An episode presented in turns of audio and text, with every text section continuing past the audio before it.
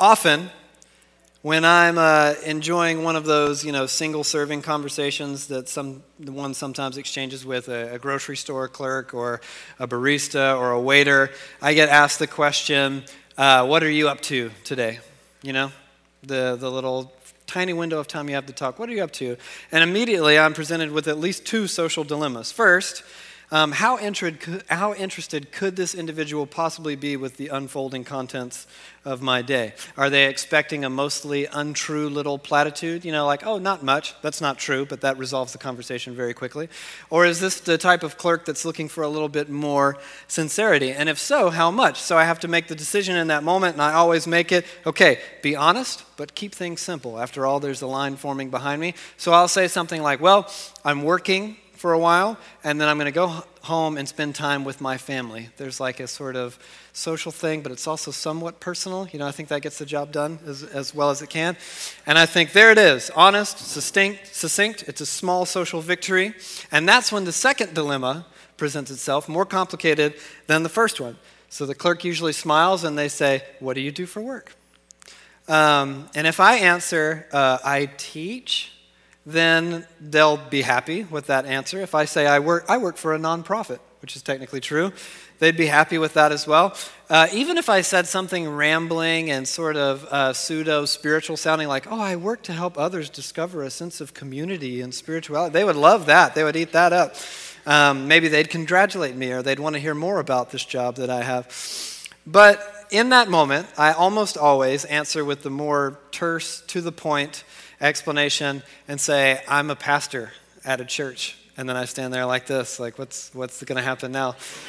um, and many times, many, many times uh, that I've experienced this dialogue, nine out of ten of those times, the aforementioned declaration kind of loses this immediate, palpable tension in the air. There's like a slight, barely discernible recoil that happens where there's like, oh, you know? And all this momentum that was happening in the conversation suddenly goes, more. and then I'm wondering what's going through the clerk's or the barista or the waiter's imagination. You know, I'm uh, thinking, oh, they're probably thinking he's one of them. He's a, he's a bigot. He's a, a politicized, war loving, card carrying, uneducated church person. He probably spells the Christ and Christmas with capital letters. He, he thinks that Adam and Eve rode around in a garden on dinosaurs. And maybe they do think some of these things. I have no way of knowing. Um, maybe they don't think any of those things, and that's paranoia on my part. But often in that moment, uh, a semi perceptible wall does go up. The conversation stalls out, things get strange. But things haven't always been that way. In fact, this is a terribly recent development in the United States in particular. Some 50 years ago, uh, it, even as recently as 25 years ago, this exchange may have unfolded quite differently, at least statistically. So, over a period of the last two to 300 years, particularly in the last two to three decades, Western culture has experienced an incredible shift in our shared cultural topography. The, the ground beneath our feet is sort of moving. And there's, there's some debate over the nuances that have contributed to these changes, but in the time that we have this evening, I just want to talk about uh, what many sociologists and uh, some thorough study seems to indicate could have been the cause. So, as a result of the changes that we're about to discuss in a moment, we've evolved from what may have been described at one point as a sort of Christianized culture to what could just as easily now be described as a post Christian culture. Now, let me be clear when I say Christian culture, I do not mean Christian nation. Uh, in 1797, John Adams, he wrote this famous statement, uh, the government of the United States of America is not in any sense founded on the Christian religion. I agree with Mr. Adams' statement in perpetuity. Uh, indeed, I believe personally there can be no such thing as a Christian nation. King, God's kingdom functions in a way that is unable to be enforced via the coercive power of government. God's kingdom has no national boundaries of any kind. But when I say Christianized culture, I mean that there was a time when many people openly purported belief in the God of the Bible, in Jesus, in the authority of the scriptures, and the system of ethics therein, and so on and so on. Historians favor the term Christendom, which is a little bit clearer. And this is noteworthy because prior to something called the Edict of Milan, which happened in 331 AD, the way of Jesus was a lifestyle that was reserved only for a small, violently persecuted minority of weirdos. But in 331 AD, this emperor called Constantine made violence against followers of Jesus illegal, and eventually it gave way to Christianity becoming a political majority in the Roman Empire. And many historians think that Constantine's effort was nothing more than a political move. You know, he's mindful of this growing sect of weirdos that are permeating the Roman Empire. Uh, they worship this executed rabbi and think that he's God. And so Constantine makes this strategic political gesture by making violence against them illegal. And many thinkers, and myself included, suspect that the unification of the church and the empire may have been one of the worst things that ever happened to the church. Now, at a clear, traceable turning point in history, Constantine effectively transformed the way, transformed the way of Jesus into something of a civil religion a civil religion that became the de facto worldview for the Roman Empire itself. Now, this idea of Christianity, which is a term never used by Jesus or the New Testament authors, um, Christianity as a religious form and Christendom as the sort of socio political offspring that that religious notion uh, gave birth to, it, it permeated much of the civilized world. This sort of symbiotic or parasitic, depending on how you put it, relationship between the church and the state continued for more than a thousand years.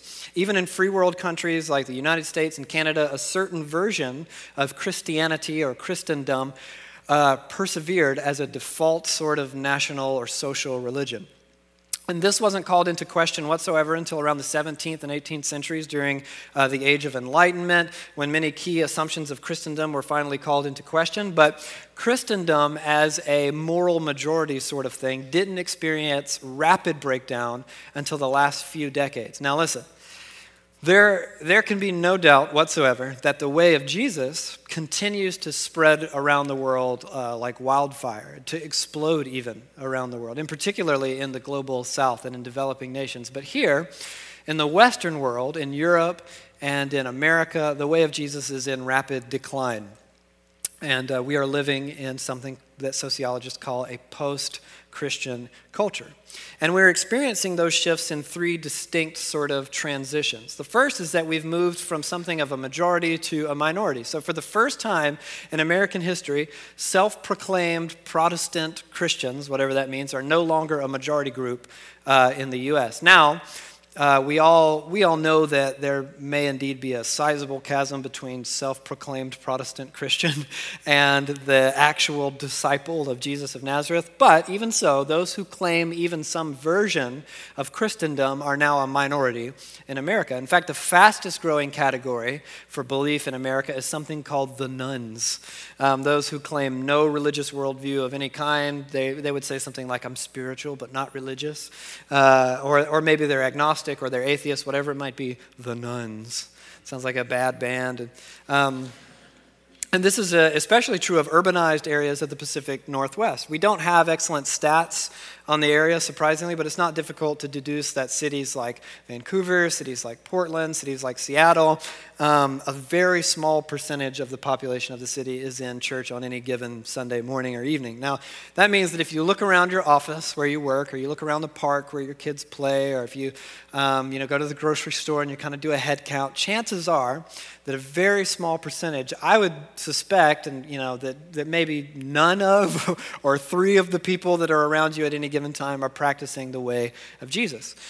That means to be a follower of Jesus in a place like uh, Vancouver or the Pacific Northwest is to be an endangered species. There was also a time when followers of Jesus in, enjoyed a, a, place of, uh, in the center of cultural influence, for better or for worse. Many government leaders at one time in the West claimed to follow Jesus. All our institutions of higher learning at one point uh, were founded as Christian Harvard, Yale, Princeton. Uh, most writers and thinkers and philosophers in the West were openly Christian. Pastors were uh, often considered men and women of high standing or, you know, a certain uh, pedigree of moral character rather than suspected of racism and bigotry and right wing politics. Today, followers of Jesus have been sort of forcibly ushered from their seats of influence to the fringes of culture, almost like to the kiddie table. It's like, go sit down. You, you weirdos, you guys are on the wrong side of history. You're, you're dangerous to the flourishing of society. So, slowly, culture relinquished its admiration for Christendom and began to entertain little more than a passing tolerance for this really bizarre worldview, so long as we all just shut up about it. You know, um, believe what you want, but just keep it to yourself. Uh, Professor Lee Beach writes this in the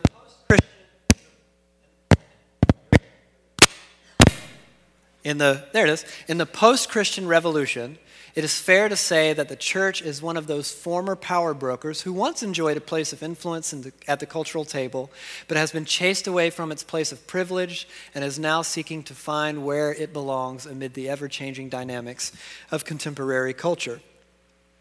Followers of Jesus are no longer thought to maintain any sense of moral or spiritual authority, nor even a sense of credibility in the public sp- square. And that's fascinating because there was a time when folks called Christians were largely respected by culture at large. Even those who use the title Christian as little more than a moniker, um, something that still goes on in places like uh, the southeastern United States, um, were still sort of respected by culture at large. They, they, they enjoyed that moniker under an umbrella of mostly positive connotations. So they were respectable or moral or generally, generally trustworthy. Then someone started thinking about all this stuff that we do. You know, they started thinking about like, they eat crackers and they drink juice and they call it blood and flesh and um, and they refrain from sex outside of this weird, narrow context of this man and a woman in a lifelong marriage covenant. These people are really weird. And has anyone noticed the stuff that they believe? Um, and then we were thinking, oh, fair enough. Uh, and then, uh, you know, it makes me think for, for nearly three years now, every single Monday morning, I have breakfast with the same little group of friends at the same cafe. Um, and we have the same waitress, Melissa, every single week. She's wonderful. She knows us by name. She knows what we order every week. We have inside jokes. It's, it's a great sitcom situation we have going on. And after a while of this uh, sitcom rapport that we developed, she inevitably asked, Hey, what do you guys do when you leave, you know, pouring our coffee? What do you guys do when you leave here on a Monday morning? And we just immediately say, Oh, we work at a church together. And for a brief moment, Melissa eyed us as though we just told her that like we belong to an ongoing Sasquatch investigation or something like this. Like, is this your real answer? Or, oh, that's oh, that's really it. Oh, that's nice. That's nice. And um, and honestly, that was a really favorable reaction compared to so many that I've had personally, not just that I've read about, but that I've had personally in recent years. Well beyond kind of cute and quirky followers of Jesus are often considered problematic.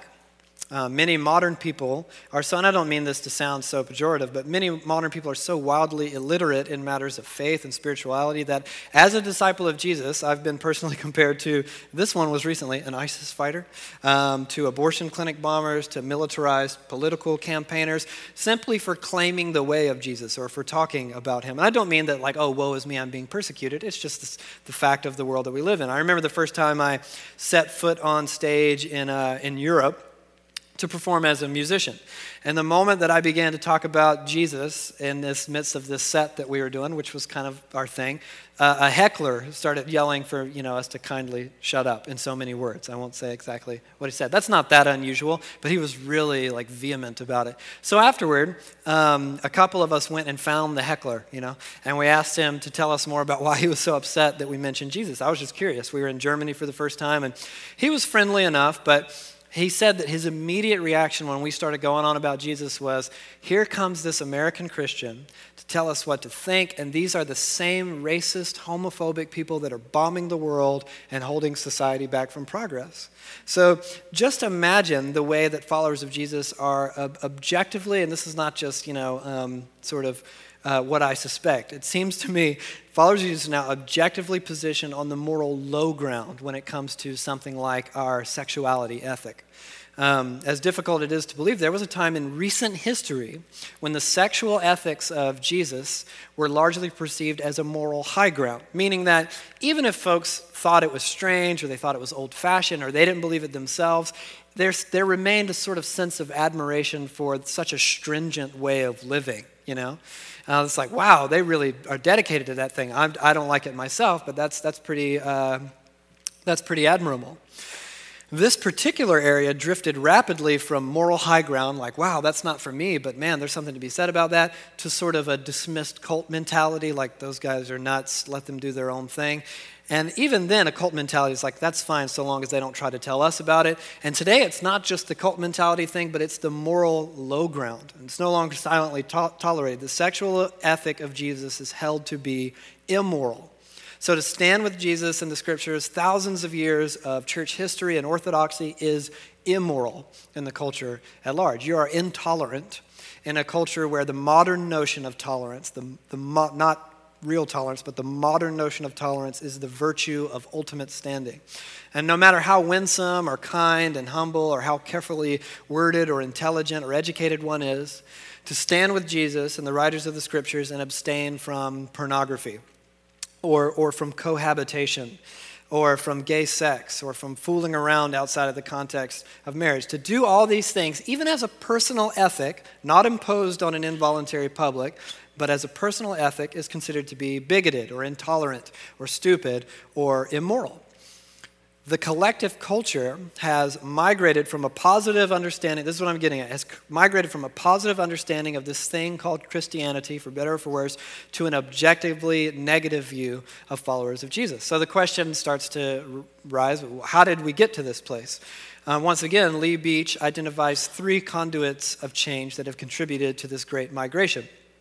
The first is something called secularization. So, this, this famous sociologist called Charles Taylor wrote this influential book called uh, A Secular Age. And in it, Taylor argues that 500 years ago in the West, it was unthinkable to deny belief in God, not just God, but in the God of Christianity and the Bible.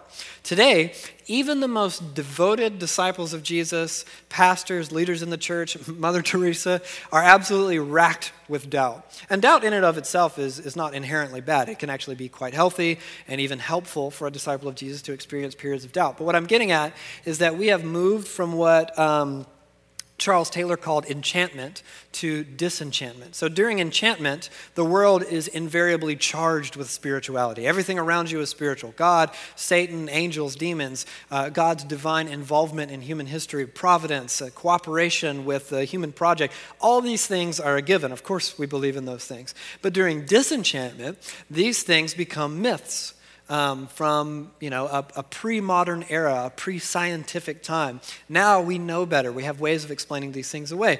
What we know to be real is what can be eyed through the lens of a microscope or, or cataloged and put on the sterile white shelves of a lab. A change like this has imparted massive ramifications on society at a, at a moral and spiritual level. Taylor writes that secularization has slowly led North American citizens away from ecclesiastical authority and toward individual authority and the individual's ability to pursue personal fulfillment without regard to any particular set of religious beliefs or codes. For the most part, this process has been slow and gradual, at times almost imperceptible. Canadian researcher Michael Adams talks about a winding journey from the death of God and the traditional notions of family and community to a highly individualistic population focused on personal control and autonomy, to a new embryonic but fast growing sense of human interconnectedness with technology and with nature. This is the disorienting shift in which you and I find ourselves. But there's more. Get this following World War II, America experienced this economic boom, which gave way to the rise of suburban living um, which gave way to a rapidly expanding middle class for the first time in American history. And this, too, has had massive impact on faith and spirituality in America because wealth affords one options. Uh, when he was asked how he feels now about rejecting a $50 million offer to continue his TV series, uh, one of our greatest living stand up comedians, Dave Chappelle, uh, he observed this same truth Money is the fuel for choices, he said. That's not nothing, that's something. My friends will say, Dave, you know, at the end of the day, you still have your integrity. Well, that's great. I'll go home and make, some kid, make my kids some integrity sandwiches. But we're not just talking about a variety of sandwich options, obviously. With, with more money comes a longer reach into a world of materialism and consumerism and excess, all things that destroy faith and spirituality and a hunger and thirst for God. A few months ago, I had coffee with this older, wiser gentleman who follows Jesus, lives in Camas, and he, I asked him about what the church is like in that particular neighborhood and area that he lives in, and he said that it was languishing, that it was suffering. And when I asked if he had any idea why that he said right away, wealth. When you have so much, you become convinced of your need for more stuff and unconvinced of your need for more Jesus. So, affluence has affected uh, spirituality in America. And then finally, the U.S. experienced this huge change in immigration following the Second World War as well. And listen to me, this is no way a, a political statement. I don't have a, an agenda with this. This is just a historical thing. Prior to World War II, uh, war immigrants came from Europe. So they came from like Italy or Greece or, you know, Ireland. And after the war, there came this surge in immigration from Southeast Asia and from the Middle East and from India. And then in 1965, there was this thing passed called the uh, Immigration National Services Act, and it ended this earlier ban on immigration from places like China. So now, all sorts of previously completely unrepresented ethnic groups flooded the American landscape, which is a wonderful, beautiful thing. And they brought with them uh, more than just food, they brought with them fashion and music and culture, and they came carrying their own own ideas, which were altogether new in American culture, and their own faith and their own morality. So, for the first time on a national level, uh, a Hindu or a Buddhist or a Muslim weren't just characters from a book about adventures around the world and the crazy stuff other people believe, but now they were your neighbors or your nephew or your coworkers, which is, again, a beautiful thing. And I'm in no way suggesting that this is bad at all. Believe me when I say a lack of ethnic diversity is a tremendous bummer to me personally, and particularly within the church. What I am saying is that such a thing indicates a massive cultural sea change in America's spiritual land, landscape. So these are the three great shifts. There, we went from a majority to a minority. We went from the center of influence to the fringe. We went from well respected to disrespected. And all these things brought about, at least in part, by secularization, by affluence, and by multiculturalism. Now, one could say positive or negative things about some of these things, but the point is that to be a follower of Jesus today is a totally different thing than it was for, say, your grandparents if they followed Jesus. That's what I'm getting at. And all this leads me to this new series that we're in. So open your Bibles, if you have them, to a book called Daniel in the Old Testament, Daniel chapter 1. There is this metaphor that permeates the entirety of the Bible. It's one that effectively captures this historical moment in which you and I have found ourselves, and it's something called exile. So once you get to Daniel, let's read the first five chapters uh, or five verses. You're in for it. Let's read the first five verses of Daniel chapter 1. In the third year of the reign of Jehoiakim, king of Judah, Nebuchadnezzar, king of Babylon, came to Jerusalem and besieged it. And the Lord delivered to, uh, Jehoiakim, king of Judah, into his hand, along with some of the articles from the temple of God. These he carried off to the temple of his God in Babylonia and put in the treasure house of his God. Then the king ordered Asphada- Ashpenaz, Ashpenaz, these guys. The king ordered Ashpenaz, chief of his court officials, to bring into the, uh, into the king's service some of the Israelites from the royal family and the nobility, young men without any physical defect, handsome, is important, showing aptitude for every kind of learning, well informed, quick to understand, and qualified to serve in the king's palace. It's like a whole palace full of Camerons, you know, just running around. He, you like that? Complimentary humor. It's different than derogatory humor. Instead of being like, this guy's so dumb, it's like, isn't it funny how great he is? Um, the king assigned them uh, a daily amount of food. Oh, pardon me. He was to teach, this is important. He was to teach them the language and literature of the Babylonians. The king assigned them a daily amount of food and wine from the king's table. They were to be trained for three years, and after that, they were, enter, they were to enter into the king's service. Now, one of these guys, one of these, you know, handsome fellows without any physical defect, was a cat called Daniel. And we'll get further into the book of Daniel next week. Uh, my friend John Mark is going to be here. He'll take us more into the story. But for tonight, I want uh, you guys to attempt a simple thought experiment with me, if you will. So imagine this. Imagine you're a young Jewish boy or girl, if, if that's easier, um, 13 to 15 years old, maybe. Um, you're a sharp kid. You've got a great family.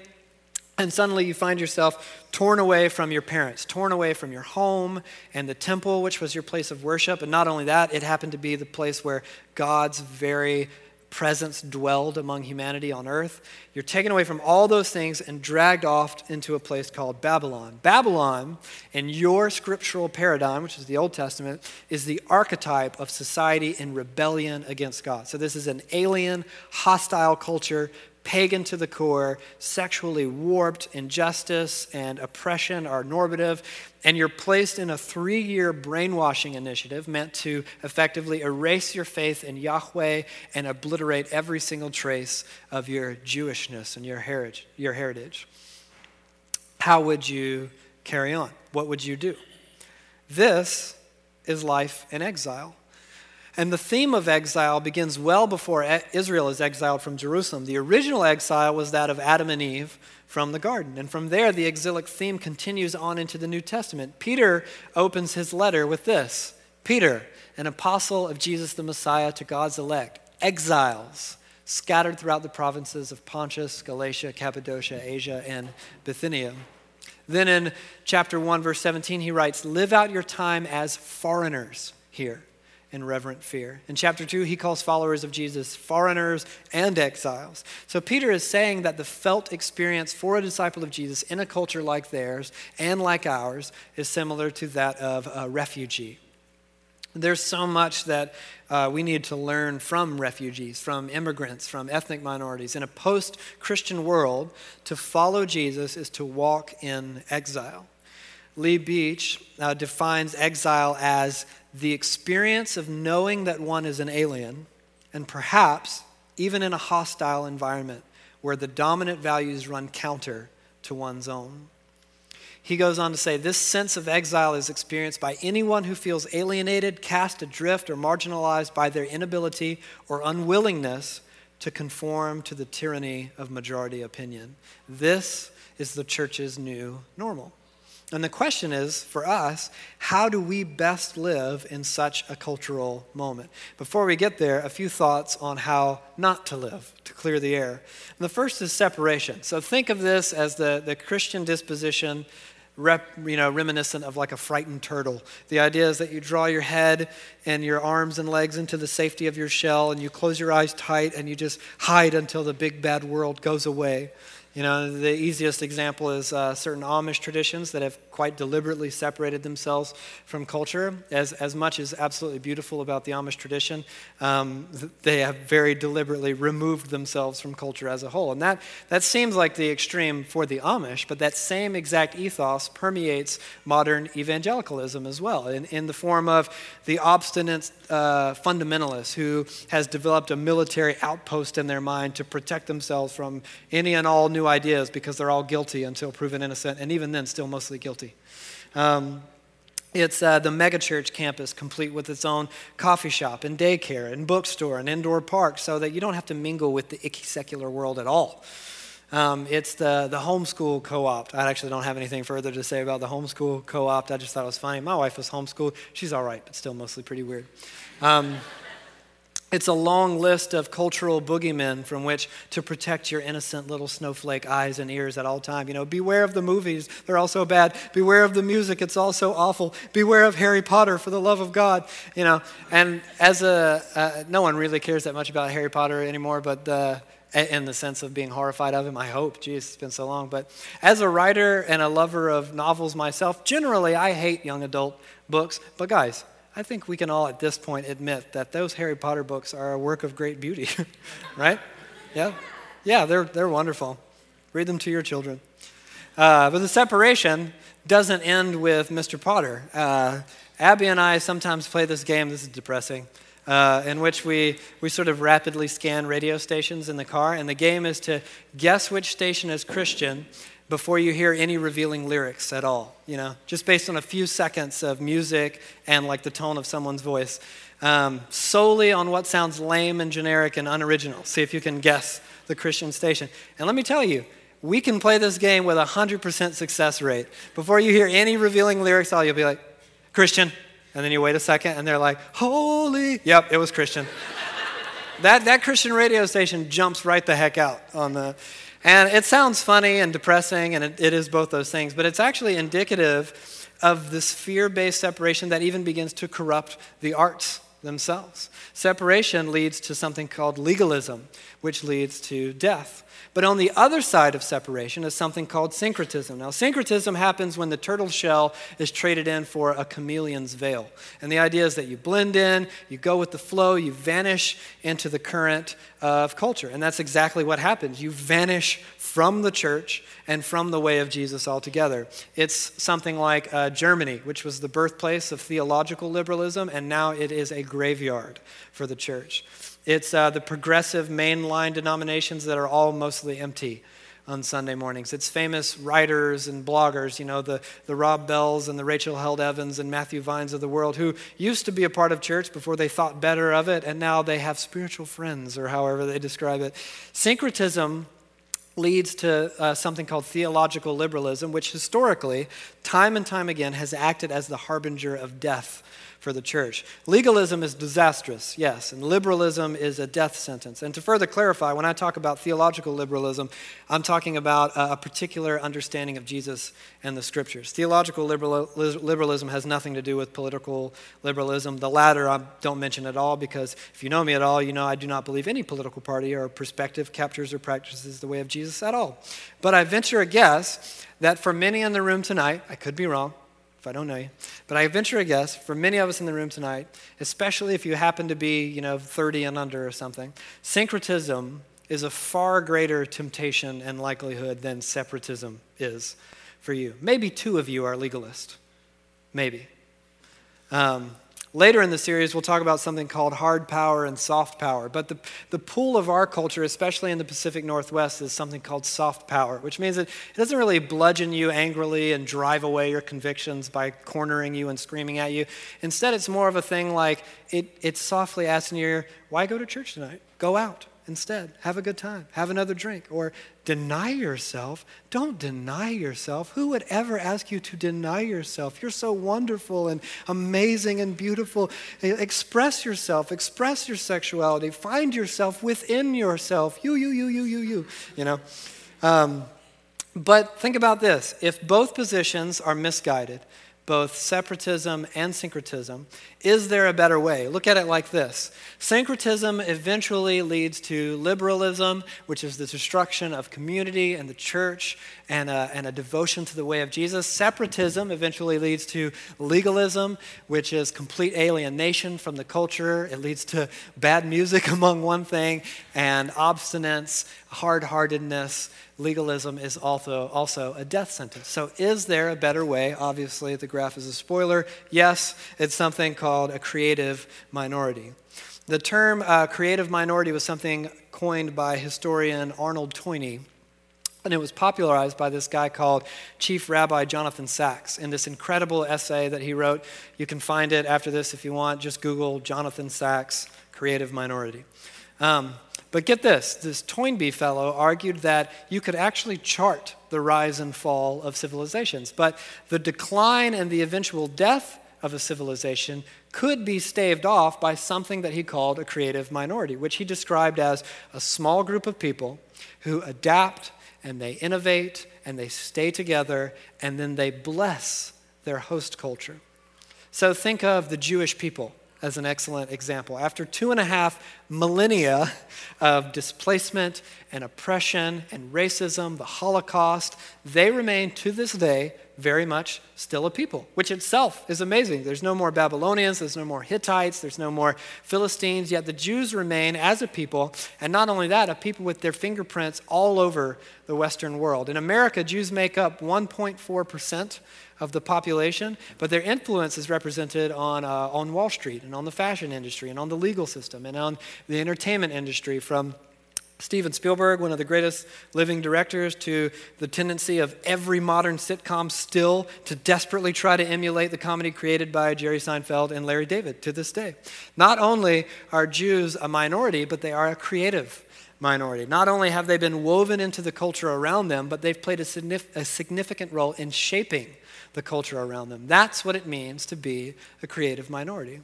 When I was in uh, Israel a few months ago, I had this Shabbat dinner with a Jewish family. And before we ate, this is the true story. The dad stood up and he raised his glass and he said, They tried to kill us, they did not succeed, let's eat. And then we sat down. Uh, Jon Tyson describes a creative minority this way a Christian community in a web of stubbornly loyal relationships. I love that language. Knotted together in a living network of persons in a complex and challenging cultural setting who are committed to practicing the way of Jesus together for the renewal of the world. This is more than an idea, obviously, it's a people. My friend John Mark defines it this way a creative minority is a community of followers of Jesus doing life together, practicing an alternative lifestyle out of an alternative story, distinct from but not separate from society for the good of the wider culture. Now, here's the problem to live in the middle as a creative minority is a tricky thing. Navigating the often ambiguous thin red line between separation and syncretism requires something of a, a prophetic tension. What I mean is that it, it requires a great empowering of the Holy Spirit, and it requires a finger on the pulse of the world around us. For this reason, Jonathan Sacks writes To become a creative minority is not easy because it involves maintaining strong links with the outside world while staying true to your faith seeking not merely to keep the sacred flame burning, but also to transform the larger society of which you are a part. This is, as Jews can testify, a demanding and risk laden choice. And let's be honest, we all know if you've been around the church for any length of time that uh, the church's track record on keeping this up isn't exactly impressive. And that's because it's really, really hard. How do we maintain an uncompromising dedication to the way of Jesus without getting sucked into the gravitational pull of the world around us? How do you resist that gravitational pull without fleeing from it altogether to the comfortable isolation of suburban megachurch life with our own radio stations and coffee shops and horrible music and where we can be forever protected from that awful Harry Potter by the angelic voice of Chris Tomlin or whoever it is? This is what the book of Daniel is actually all about and why we've chosen to uh, uh, formulate the series around it. Daniel explores what it means to operate as a minority in the midst of a majority that is antagonistic to your way of life. Daniel is about more than just surviving in exile, but about thriving in exile. And this summer, Daniel's going to act as our mentor and our guide in navigating the foreign world of our own modern day Babylon. But before we end tonight, we're almost there. Just hang in there with me. Let's turn one more time to Jeremiah chapter 29 and look at a passage that probably shaped Daniel's worldview and acted as his map in the world of exile. Jeremiah 29. You guys okay? I'm going to take this opportunity while you turn to drink from this iced coffee. You should have seen those guys back there trying to figure it out. There was all these conversations about how one weighs ice and if like liters and weight translate to the same thing. I just kept poking my head and being like, "Any closer? We're working on it." Then I, at one point, I turned around and I saw Soso pouring over this big carafe thing into the, another thing, and it was going everywhere. And he's like, "I don't know, I don't know how, I don't know how." It was great. But we got it. We got. I actually didn't drink any because I was talking. Jeremiah 29. What we're reading in Jeremiah 29 is the writing of a prophet for, uh, to the first wave of exiles in Babylon, one of whom was this guy called Daniel. 29, chapter or verse 1, he says, this is the text of the letter that the prophet Jeremiah sent from Jerusalem to the surviving elders among the exiles and to the priests, the prophets, all the other people Nebuchadnezzar had carried into exile from Jerusalem to Babylon. Skip down to verse 4. This is what the Lord Almighty, the God of Israel, says to all those I carried into exile from Jerusalem to Babylon. And this is interesting build houses, settle down, plant gardens, eat what they produce Marry, have sons and daughters, find wives for your sons, and give your daughters in marriage, so that they too may have sons and daughters. Increase in number there, do not decrease. Also, seek the peace and prosperity of the city to which I have carried you into exile. Remember, this is Babylon, the definition of pagan, hostile, corrupt culture. Seek the peace and prosperity of the city to which I have carried you into exile. Pray to the Lord for it because if it prospers, you too will prosper. Yet this is what the Lord Almighty, the God of Israel, says Do not let the prophets and diviners among you deceive you. Do not listen to the dreams you encourage them to have. They are prophesying lies to you in my name. I have not sent them, declares the Lord. This is what the Lord says When 70 years are completed for Babylon, I will come to you and fulfill my good promise to bring you back to this place, to Israel. For I know the plans I have for you, declares the Lord plans to prosper you, not to harm you, plans to give you hope in the future. Then you will call on me and pray to me, and I will listen to you. You will seek me and find me when you seek me with all your heart. I will be found by you, declares the Lord, and bring you back from captivity. I will gather you from all the nations and places where I have banished you, declares the Lord, and will bring you back to the place from which I carried you into exile. This letter, Jeremiah, became the paradigm for how Israel decided to live in an alien land.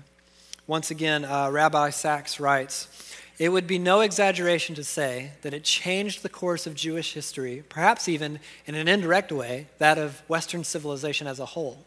Jeremiah was saying that it's possible to not only survive in exile, but thrive there with your identity intact, your community around you, and to actually shape the wider culture in a positive direction. We know that Jeremiah's letter shaped Daniel's thinking. In Daniel chapter 9, Daniel writes In the first year of Darius, son of Xerxes, who was made ruler over the Babylonian kingdom, I, Daniel, understood from the scriptures, according to the word of Yahweh given to Jeremiah the prophet, that, he, that the desolation of Jerusalem would last 70 years. So I turned to God. Not only had Daniel read Jeremiah's letter, it stands to reason the letter itself had been the shaping agent in Daniel's posture toward Babylon, to being in exile. Jeremiah's letter first birthed this idea of a creative minority. So, to end tonight, let me just confess I understand this is all a good bit of information. Consequently, I don't want to send everyone out of here with this pragmatic, now go do this. Here's how you change your week now that you understand exile. Um, we'll get into all that next week and the week after. And honestly, I'm, I'm sincerely excited about what we'll get up to. But this evening, all, all I really want is this idea of our cultural moment to sink in. Maybe for a lot of you guys it already has, but for, for many of us, for too long, we've kind of failed to acknowledge the reality that the West has changed quite a bit. And we now find ourselves well outside of the bubble of, of popular opinion. It is in no sense cool or intelligent or admirable to follow Jesus according to the status quo any longer. And it won't be anytime soon. Following Jesus is perhaps the most punk rock thing a person can do anymore, which means that it's a wonderful, beautiful thing. It's something that should belong to us and should permeate who we are. We, we should own our identity as a disciple of Jesus. And I don't mean that with like, uh, hopefully, it's been clear by all the stuff I've said, the mean spirited stuff I've said so far, but not with like bumper stickers and things like that. But imagine the grocery store interaction that you're having with the, the clerk or the barista or the waiter, or whoever it might be, and ask what your plans are for your Sunday evening. Um, and I think we all know at this point we're well beyond these little attempts at explanation when they're like, What are you doing? And you're like, Oh, church. And then you're like, Dang, I said it too fast. And then they say, Church, huh? And then you go, yeah, I, I follow Jesus, but I'm not like those other ones, I swear. They're the weird ones, we're really normal. And then they go, oh yeah? What do you believe about sexuality? And then you go, okay, about that, hang on. and then they say, well, do you guys eat crackers and juice and say that you're eating skin and drinking blood? And you're like, it sounds weird, hold on. And then it's just over. No, to follow Jesus is, is a strange thing. It always actually has been a very strange thing. In fact, this joke that I keep going back to about the, the body and blood of Jesus, when Jesus first started going on about, you have to eat my flesh and drink my blood, half the people listening to him walked away and were like, well, that, that's it. That's it for this guy, right? That's, it actually says, this is a hard teaching. Who can accept it? But you follow Jesus. You belong to a community, a micro community and a macro family that spans out across the world. You are in pursuit of an alternative vision of life itself that your teacher and Lord Jesus called the kingdom of God. And it sounds weird, but there it is. In all its glorious and beautiful truth and weirdness there it is. I'm afraid there's no cool way to spruce it up right now. In fact, you might forfeit the rest of that conversation with the clerk or You might forfeit an invitation to a party or, or even a continued relationship with a boyfriend or a girlfriend or a neighbor or a friend, and that's okay. This is, this is an outrageously minuscule price to pay for the life that Jesus called life to the fullest. And it is an outrageously minuscule price to pay when our brothers and sisters around the world actually pay with their lives. I think that we can deal with, you know, the weird looks from the barista. In fact, we'll get in, into this more as the series unfolds, but the way of Jesus not only survives in exile, but the way of Jesus functions best as a small, persecuted minority of weirdos. It really does. Soon we'll talk about the difference between influence and power. But the church cannot go on being the church in power. It just can't do it, especially political power. It always feels silly to talk about the, the political turmoil that surrounded this weird thing that folks started labeling the culture wars, you know? Um, but if we do entertain that conversation, even for a moment, we'd have little choice but to concede that that thing, whatever you want to call it, the, that was once the so called Christian moral majority, the culture wars, it has been lost to the Christian moral majority. And if that seems like a bummer, fine, mourn it for a second. But there's no sense in living in the past. We're now situated firmly in a new cultural moment. And this exile can actually act as this wonderfully healthy, innovative, and beautiful moment for the church. And not just the church with a capital C, but I believe for our community, for Van City as well. So to end tonight, here are th- three things that blossomed from the despair of Israel's exile. The first was creativity. Exile gave rise to some of the best writing in the Bible, including Daniel, the wisdom literature, which we just spent weeks talking about, Chronicles, and on down the list. Exile gave rise to the synagogue, which was this whole new mode and functionality for a community of people that didn't have a temple anymore. Uh, scholar Walter Brueggemann uh, writes that exile evoked the most brilliant literature and most daring theological articulation in the Old Testament. To endure exile, one has to innovate and one has to adapt and even change whilst maintaining an obstinate allegiance to the way of Jesus. And such a complex disposition gives way to creativity, inevitably. Secondly, exile gives way to purity because in exile, with a hostile culture against you, only the strong can survive. The lazy, the apathetic, the consumerist, the half hearted, the weak minded, the, the what's in it for me crowd will fall away and shatter on the unforgiving stones of an antagonistic culture in exile. It is something of an inevitability. How many of you guys know someone that not so recently uh, or not so long ago was involved in the church or in church culture, but with a sort of flimsy, non committal morality or posture.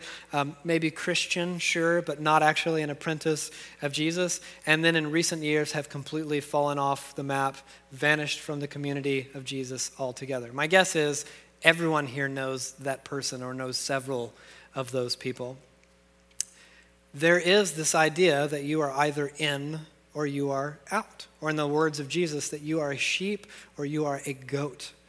You are for Jesus or you are against Jesus. And these things I realize are, are, more unpopular to say now than they've, they've ever been because we don't like the us versus them thing, and yet they permeate the teachings of Jesus. There is no half hearted middle. So, exile gives way to purity. And final, finally, Exile can create more community rather than less. Because when you steward creativity, when you maintain purity, followers of Jesus have to stick together. It cannot be accomplished in isolation apart from one another. I hate to sound melodramatic about it, but to my estimation, apprentices of Jesus need one another in exile more than any other time. To maintain our shared identity, think of the Jewish people again, or more than that, to project a gracious and prophetic voice into the surrounding culture. One voice just becomes this irritating whimper but uh, the shared insight of a community that is set on display before the world becomes an alternative vision of a life well lived. My point is that we can emerge from exile in the embrace of community, still practicing the way of Jesus together. Holy, set apart, and even so, not separated, but integrated into the world around us and not afraid of the culture at all marked by a creative new approach to life that in turn becomes an agent of healing and renewal in the culture at large. And it's in this moment that the church has always done its best work. I think we just have to be up for it. So, with that in mind, let's pray.